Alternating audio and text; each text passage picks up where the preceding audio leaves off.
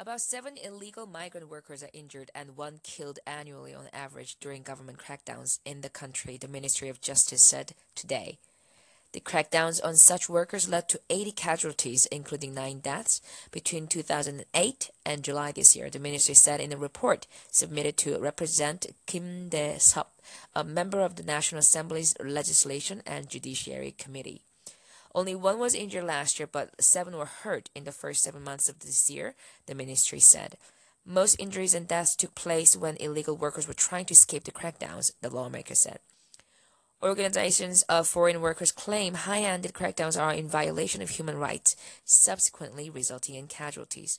But it's very rare for public servants in charge to be held responsible for such accidents, Kim pointed out.